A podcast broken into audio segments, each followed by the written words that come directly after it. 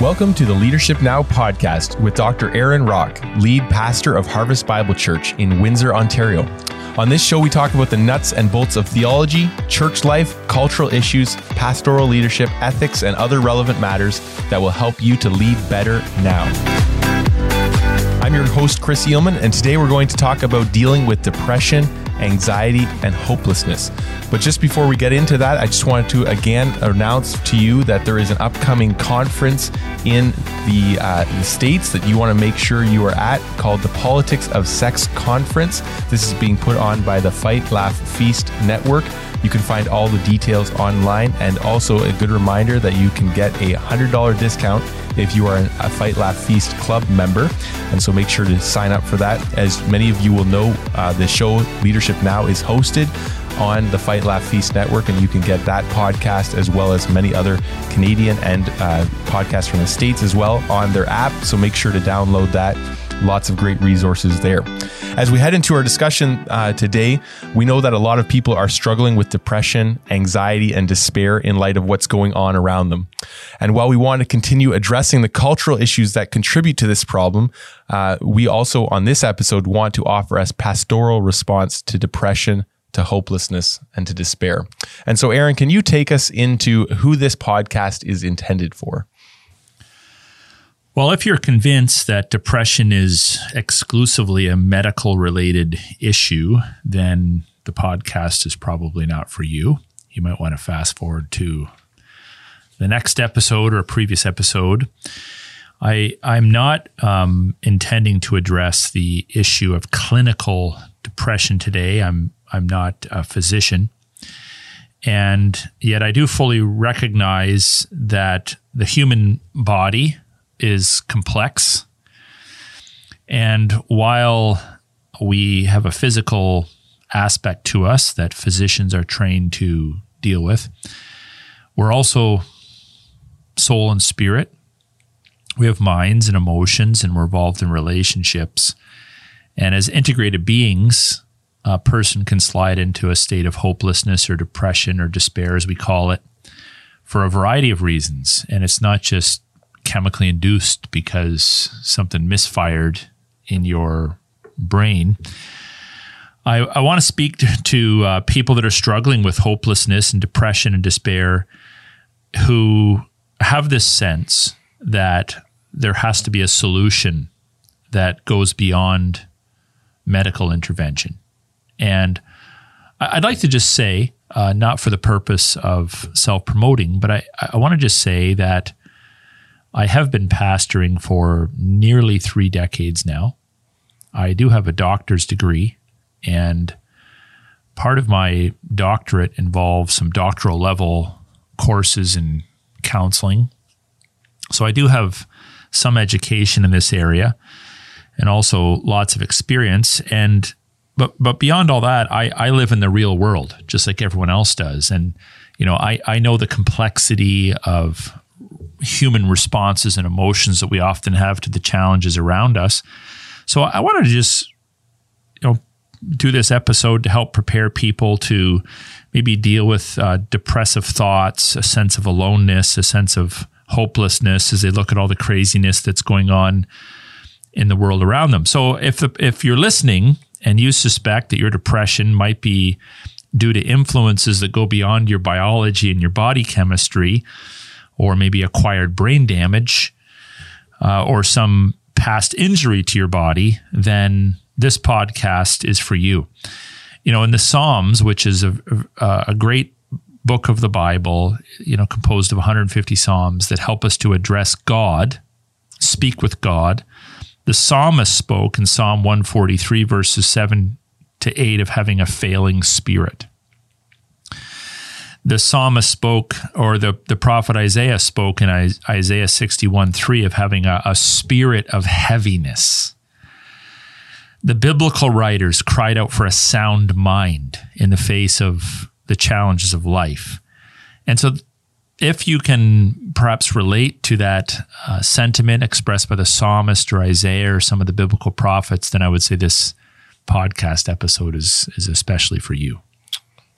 Okay, so we know who it's for. Now, I want to pick up on something you said there about, you know, the reason we talk about depression. And so, why do we talk about depression? Because most people might just gravitate to thinking that's something reserved for the medical establishment.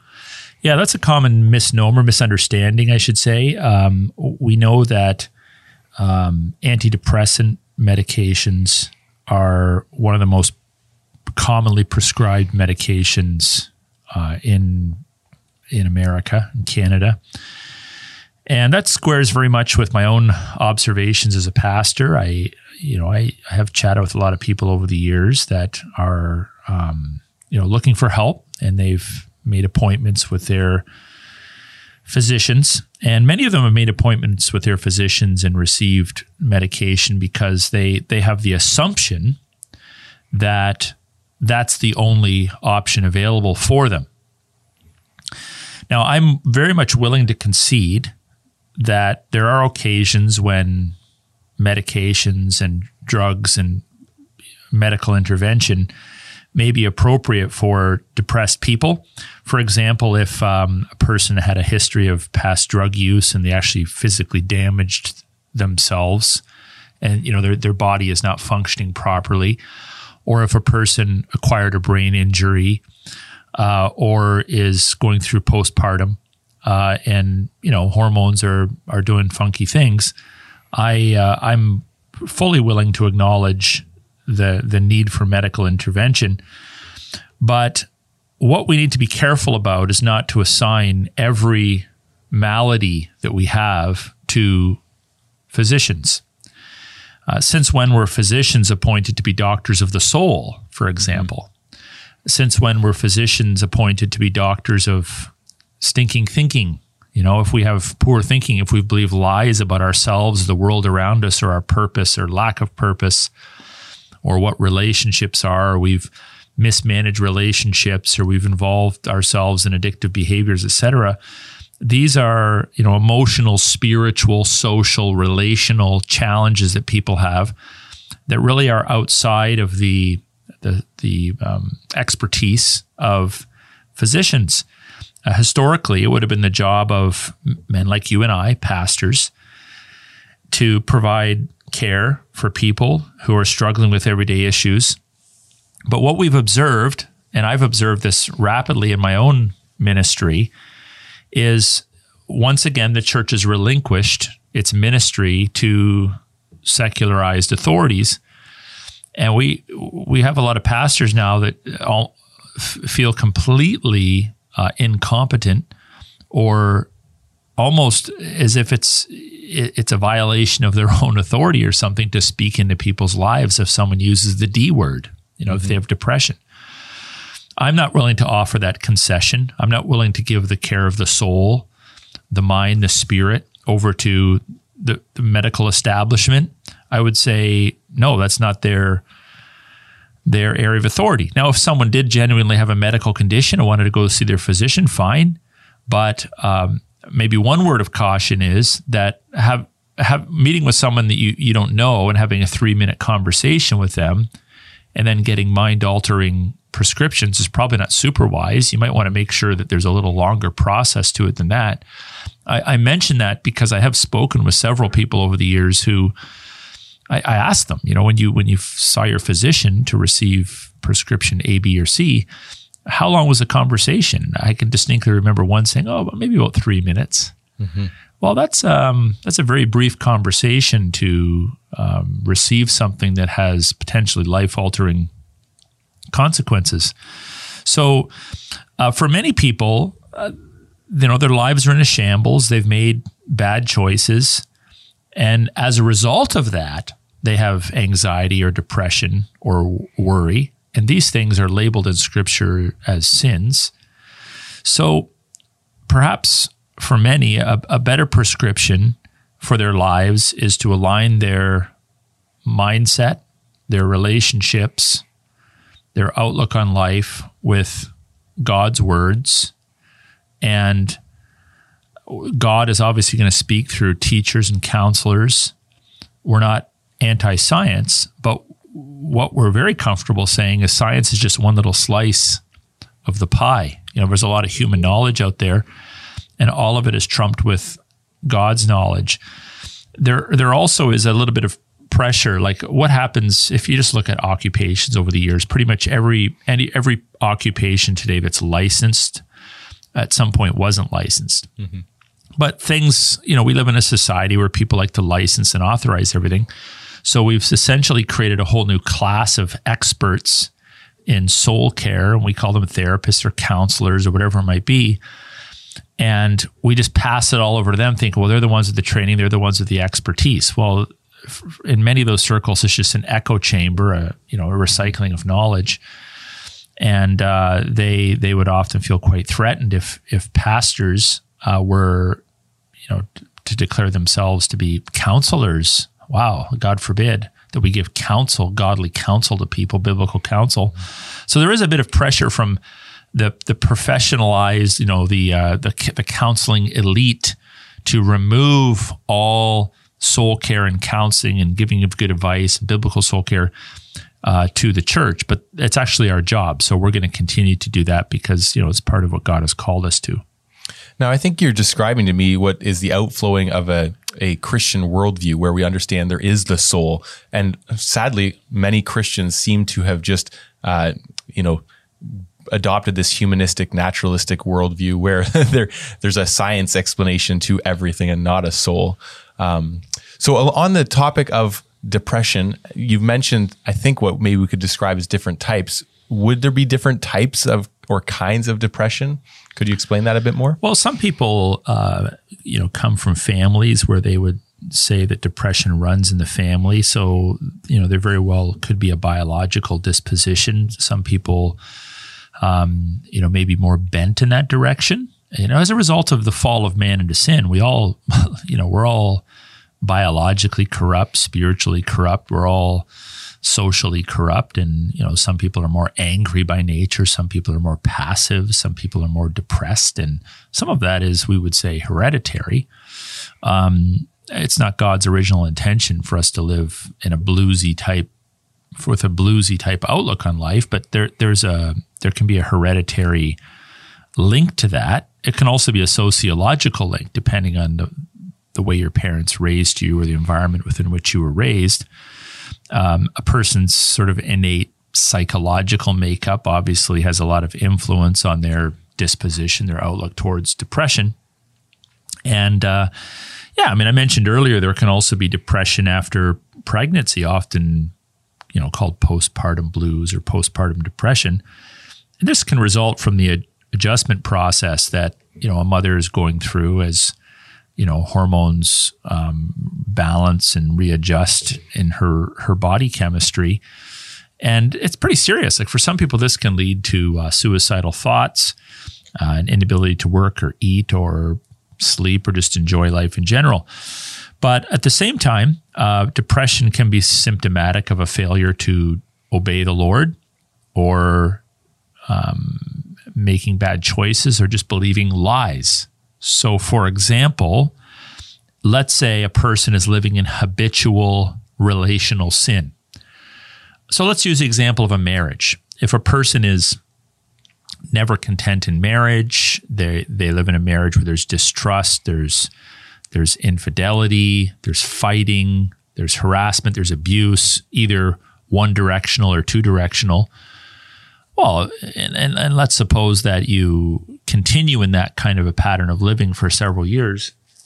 Um, well, it, w- it wouldn't be any surprise that you'd you'd find yourself feeling kind of hopeless and in a sense of despair as you you don't see any way out, or you just think this is the way it is, and this can become a pattern. Like think we often talk about habits. Like, well, I got a I got a bad habit, maybe a twitch or a bad habit. I, I eat too much ice cream, or I have a bad habit. I, um, you know, whatever, bite my lip or something like that.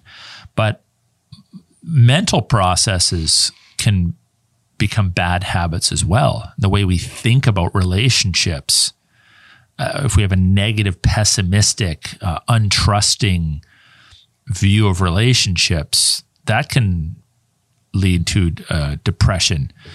Um, God has also created us to work. Work is not a bad thing, it's a redemptive thing. God created us to work six days. If a person says, ah, I'm not going to follow God's law in that regard, I'm just going to be lazy. I'm not going to be productive. I'm just going to, you know, sleep in every day and coop myself up in my basement watching whatever, Netflix all day long. You know, never getting any vitamin D, never getting any sun, never relating to other people, never producing anything. That can lead to depression. And why wouldn't it? Because you're not designed for that. When you step outside of God's patterns and purposes, of course, things are going to start to feel not so great. Substance use, um, you know, whether it's, uh, you know, the softer substances like, you know, caffeine or sugar, or, you know, you get into tobacco or cannabis or alcoholism or drug use or whatever. Again, we're, we're integrated beings. If you start frying things in your brain, if you start pumping yourself full of chemicals and that, you know, don't balance other things out, then you can put yourself into a you know, a, a pretty challenging set of circumstances. Another one that comes to mind is, um, and I would say in, in some respects, if I were to say, okay, the, the times in my life where I felt sort of despair, hopeless, it would be a failure to keep the Sabbath, that Sabbath keeping principle where you, you know, you work, you work, you work, you work, you do, you do, you do, you do. And, you know, you think you're Superman or something and you never actually take time to just rest and relax. And God has called us to spiritual rest and physical rest and Sabbath keeping. And your body is not designed. To go nonstop. So this is a sin if we don't follow God's patterns. We work seven days a week. That's a sin.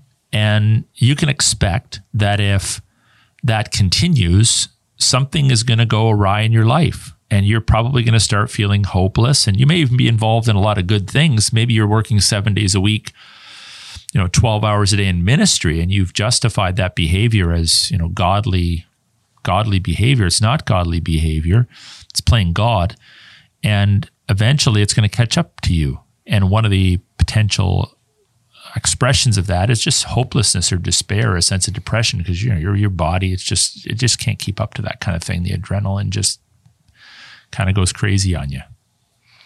I think a lot of us could point to just reading the headlines in the last year yeah. and a half, and we'd say that caused depression. yeah, yeah the, like, the, the, another one would be COVID depression. Yeah, exactly. Yeah. Too long uh, not seeing people's faces or something. but uh, so, talk to us about some of the people in the Bible that were depressed. Well, we have a lot of examples of people that went through bouts of depression. Uh, Abraham in, in Genesis 15, uh, Elijah in 1 Kings 19, Job.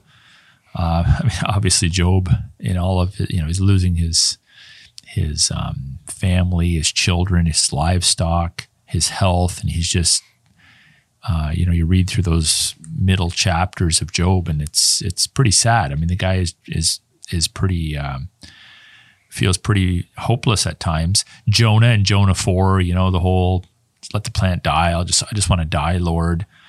Uh, Saul in 1 Samuel 16 went through a bout of depression. Jeremiah the prophet, I mean, one of his books is called Lamentations. Yeah. so some of these people were depressed due to sin, uh, like Saul, for example, or a lack of faith. Um, so we have Jonah kind of sinning, lack of faith, lack of embracing his true mission, trying to create his own mission for life, refusing to obey the Lord. Um, others were just disappointed at other people. You know, some of the prophets, Jeremiah, he just felt like he's banging his head against a wall. So he went through some some bluesy times. But in every situation, their their depression was tied to to a particular issue or mindset, and the solution to that depression, to that hopelessness, to that despair, largely revolved around things like uh, repentance. So if you're living in sin, uh, you have to repent. Or if you're eager for God to act and He hasn't acted yet, patience, learning patiently, the, the ability to patiently wait upon the Lord is super important in life. We're not very good at that or finding joy in spite of your circumstances because sometimes our circumstances they don't get fixed they don't get remedied but we still have to find a way forward. So if we're in that kind of depression, which is not clinical, it's circumstantial, it's spiritual, it's uh, relational, it's it's uh, you know it has to do with uh, something that um, you know we're not maybe picking up on or some area of life God wants to mature us in. God can provide us with that comfort. Why would we? Why would we not think that that's true? Do, do, do we think that God wants us to live in a depressed, hopeless state of despair? Of course not. In fact, God confronts that kind of mindset in the Gospel of Matthew, chapter 6. There's a couple verses there, 25 and 27. Jesus says, Therefore, I tell you, do not be anxious about your life, right? There's anxieties often tied to these, these um, uh, uh, depressive thoughts. Uh, who of you by worrying can add a single hour to his life? Jesus doesn't say go see your physician there. He he confronts it. And one of the saddest things that we're seeing today is that a lot of pastors and Christians don't want to confront it. Instead, they're they're almost like overly nuanced. So someone comes with uh, depression or despair, and we're like, "Whoa, I don't I don't really know if uh, if we can help you. You know, maybe you should send it to a counselor, a therapist. If you talk to your physician, it's like maybe they have, maybe they haven't. But we're so nuanced. We're so terrified of liability. We're so terrified of misdiagnosing. We're so, um, uh, you know, maybe we, we, sort of like have a, a low self esteem mm-hmm. in terms of our, our our our ability to help, and and that can all stand in the way. So again, a lot of people have never heard um, their pastor say that worry is a sin that anxiety is a sin. And here we have Jesus saying it, but we but we don't want to say it. Mm-hmm.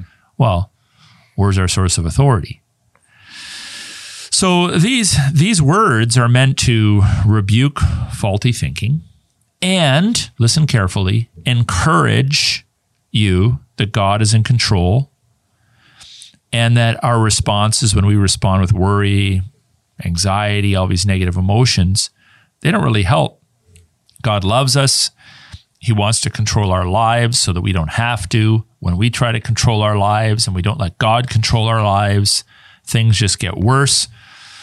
So we need to take these promises to heart. We need to write them out, meditate upon them daily. And when we do that, a person is positioning him or herself for, for healing.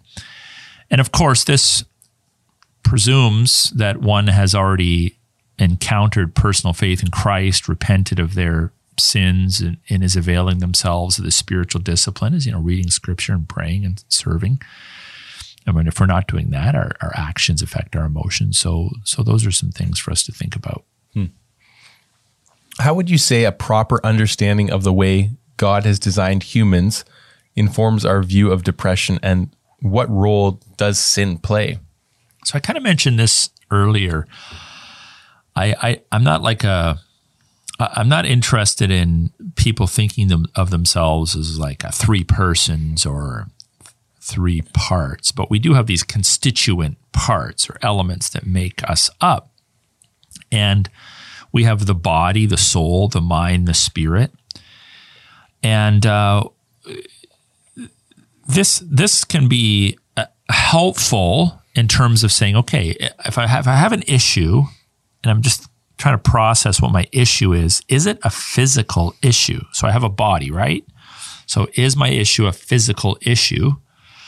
And if it's a physical issue, listen to that word, we go see a physician, right? That's what we do. But at the same time, we don't want to divide ourselves up too much into all these constituent parts because um, it, it's it's very simplistic to say, well, you know, pastors deal with spiritual issues and physicians deal with physical issues and and so forth. Mental health professionals deal with mental issues, and we kind of compartmentalize all these uh, healers. Rather, it's better for us to think about how each constituent part of our makeup affects the rest of our makeup. So, for example, if I am um, not taking care of my physical body, so I'm fat, I'm overweight, I'm eating garbage food. I'm a sluggard. I'm lazy. I'm an addict. I'm sexually immoral, whatever it might be. Well, you don't think that's going to affect your soul? of course it's going to. You don't think that's going to affect your mind? Of course it's going to. Uh, likewise, when a person has deep emotional baggage like soul issues and spiritual issues, that can affect your body, right? So uh, people cut themselves, uh, people kill themselves, people uh, abuse substances. While the, the the damage one could say is being done to your body, but it didn't start there. It started with a sick soul, a sick spirit, uh, a damaged mind. Uh, whether it's a physical damage, can stand in the way of you comprehending truth, for example. So if you know if someone hits you on the head with a hammer or you're in a car accident and you sustain brain damage, of course it's going to affect your ability to comprehend truth. It's your, the rest of your body might be completely fine, but it'll actually affect your bodily functions, your ability to walk, talk, maybe procreate, etc. So we are we have these constituent parts, but if one's if one part is suffering, typically the rest of it starts to suffer. So if if for example, I believe a lie. So let's just talk about like a um, a spiritual lie. So someone if I believe that I'm just the result of a, a, random evolutionary process. So I'm I'm not made in the image of God. I'm not valuable. There's no there's no um, loving God that oversees me and has a purpose for me. I just kind of randomly showed up. I'm going to live for X number of years and I'm going to die. And I believe that lie, well, that will affect the way I spend my money, the way I relate to people, the way I process life's tragedies. And that lie, we could say it's a, it's a, it has affected my mind. I've allowed a lie, could affect my body. It may be like, oh, I'm just going to go take my life then. Things are too tough. I was born, whether I die in 70 years or 50 years or whatever, 30 years, who cares? Mm-hmm. So that lie can affect my physicality and it can also affect my spirituality, right? So I, I, someone says, well, actually, God loves you immensely. Jesus Christ died for your sin. No, I don't believe that because I believe the lie. So we're integrated beings, and uh, one part necessarily affects the rest. So I, I guess I'm kind of an integrationist in that regard in that I'm I'm interested in people finding holistic health, and uh, so v- very much in favor of medical intervention when it's physical, and very much in favor of pastoral intervention, uh, church intervention when it affects these other areas of life. Now, I do acknowledge that some churches haven't put any time and energy into helping people in that area. So a person might say, Oh, I agree with that, but I, I, just can't find that kind of help in my church. Well, that's the fault of the church. We're just talking here about the way it should be, not the mm-hmm. way it mm-hmm. necessarily is. Mm-hmm. Now, even as you mentioned that, verses come to mind where you talk about, um, you know, a joyful heart is good medicine to the body. Yeah. And you think Wonderful. about the, how integrated we are mm-hmm. that, and even in ways that we won't know. Um, I know there's been a lot of research done with pornography specifically and its effect on people's thinking, but it right. also the body yeah. as a result. And it's fascinating to see that patterns of thought do affect our physicality in real ways. Yeah, I mean, even even so far as uh, impotence, mm-hmm. right? Where people, young men or young women that are, um, you know, at, at a stage in life that you would assume they're sexually active, they're, you know, maybe they're married, but they've engaged in sexual sin and they've basically almost destroyed the, their sexuality. Sexuality obviously is a great example because it involves the mind, the body, the soul. Uh, it's a spiritual act, and you know, what the world says is it's just a physical act. So do whatever you want. Love is love. They don't define that, and they're actually contributing to to the destruction that a lot of people are are experiencing um, exercise. You know, if you if you don't exercise and you, you don't take care of your body, you can start to feel pretty down. And you know, people that run or um, you know get outside and start to get active, all of a sudden, oh, how come I'm feeling better? I didn't it wasn't like I was praying more. I, it wasn't like I was reading eight chapters a day. well, it's yeah. just because they started taking care of their bodies. Surprise, surprise. But see, while one might say, well, that's that's more like the kind of advice you get from your, you know, your personal trainer at the gym. Actually, well, that's great, but the Bible has something to say about that. That your body is a temple, and that you're supposed to care for your body. Mm-hmm. Okay, so we've talked about depression, what it is, who this podcast is for. Now let's turn to some solutions because we may have a few people that are listening that are quite sure. depressed right now, obviously, yeah. and we want to offer them something of substance. Yeah. Yeah. So uh, I, I, can't speak to uh, every single situation through a microphone, but I can offer some broad uh, advice and then, you know, point them in the right direction. So I think it starts off with um, it's an authority issue. So every person that is struggling in these areas or counsels or is in ministry and wants to help other people, you need to ask yourself a very fundamental question. If you believe in God, do you believe that that God actually wants to help you? Do you believe that? Uh, now, every true Christian would say, well, yes, God does want to help people. He's not a mean tyrant. He's not out there trying to steal our joy and make life stink. He wants to help us. So if we if we agree that God is good and wants to help us, then we should be able to assume that God has given us something to help us. And God gives us people and God gives us individuals and churches. But all of that must be governed by God's primary gift, which is the work of the Lord Jesus Christ in redeeming us from our sin and our unrighteousness and speaking a word of truth to us through the scriptures. So, unless you think you're keener than God, I think it's uh, sensible for us to assume that the word of God is sufficient to help us to deal with the issues of life. And what I'm not talking about is just, hey, you know, memorize three verses and see you next week. But the, the, the whole of scripture, the, the whole Christian worldview, who God is, who we are, how we're to live, how we're to relate, how we're to care for our body, the whole ethos of Scripture has not been digested by most Christians to the, to the degree it should be. And we unnecessarily subject ourselves to suffering and challenges because we just, we're not stu- students of God's word. So it starts off with believing that God God does want to help us. God is a good God, and God has spoken truth to us. And so, again, unless you experience physical trauma or, it's literally a physiological issue, um, we need to take people to God's word and present them with a Christian worldview that will help them to overcome.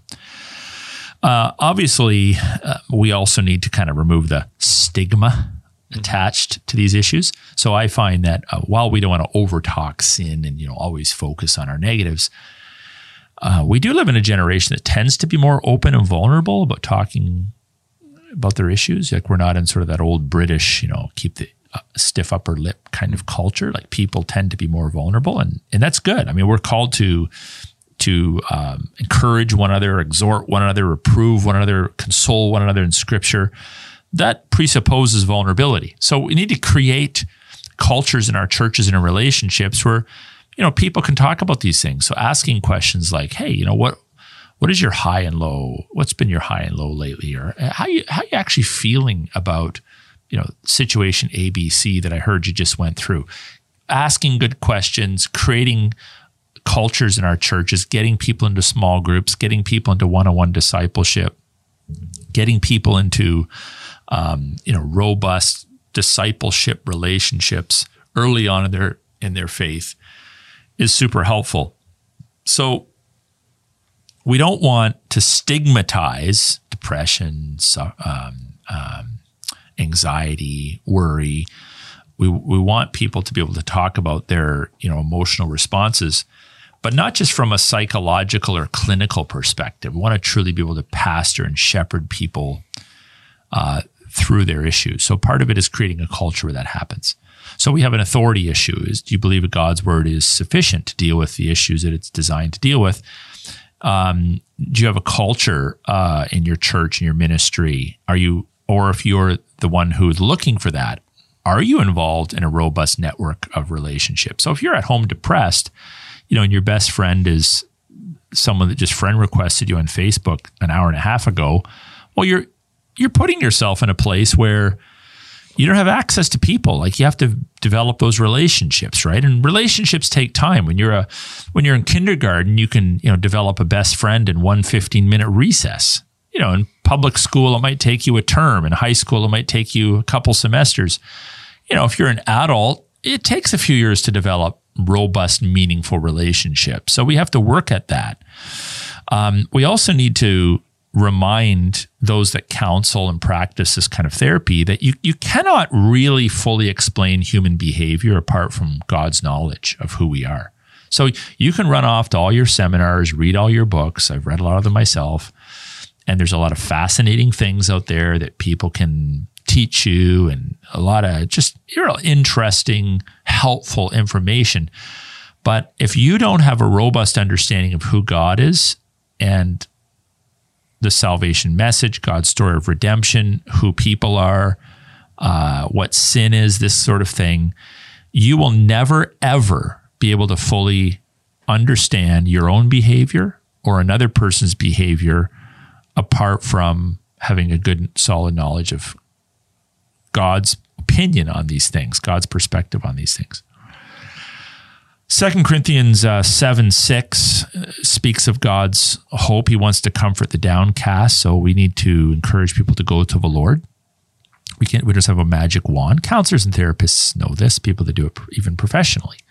You know, you could, you could meet with someone and say, everything you say could just be like gold, but, but there's no healing. And it's not because the person didn't do their homework. It's because there's some things in life that really need divine intervention from God. So people need to go to the Lord in prayer and repentance and confession, just to cry out to the Lord and ask Him, Lord, you've said in your word you want to comfort the downcast. I need that right now. And, you know, just pray that prayer until God breaks through and gives you mm-hmm. that kind of comfort. Um, God also uses people. We believe in all the one another's. Like if, if God was doing all the preaching, there wouldn't be a need for preachers. If God was doing all the evangelizing, there wouldn't be a need for evangelists. If God was doing all the prophesying, there wouldn't be any need for prophets, etc. God uses people. We are the tools in his toolbox. And so um, getting involved in those soul care relationships. If you know, there's nothing wrong with going to see a good biblical, godly counselor that loves you and wants to help you. Go see them. And I'm not talking about the ones necessarily that have the you know the shingle out with you know the the price sheet. Uh, people, there's a lot of godly people in in, in the churches, just run of the mill Christians that that have a ton of life experience and love the Lord. And one of my concerns is we've professionalized this aspect of ministry so much that um, you know we we often think well the average person can't help us. And we find that most of the issues that people experience in our church are actually helped first and foremost just by being in a small group around regular normal quote unquote untrained people that have been there done that and can help them through the challenges of life. And then uh, just another one and these are all sort of again broad strokes. I'm not speaking directly to every nuance but that good old fashioned uh, you know, those good old fashioned sermons that just remind us of the promises of God. Mm-hmm.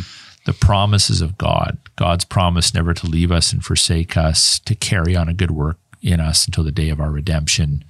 Uh, the promise of, e- of eternal life, the, you know, the, the hope that we have in the Lord Jesus. Reading the promises of God and standing on the promises of God goes a long way to helping us through our um, uh, issues.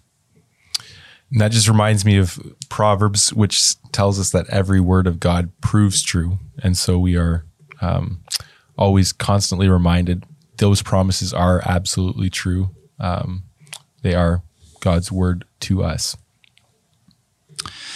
Yeah, uh, the word of God is is life giving.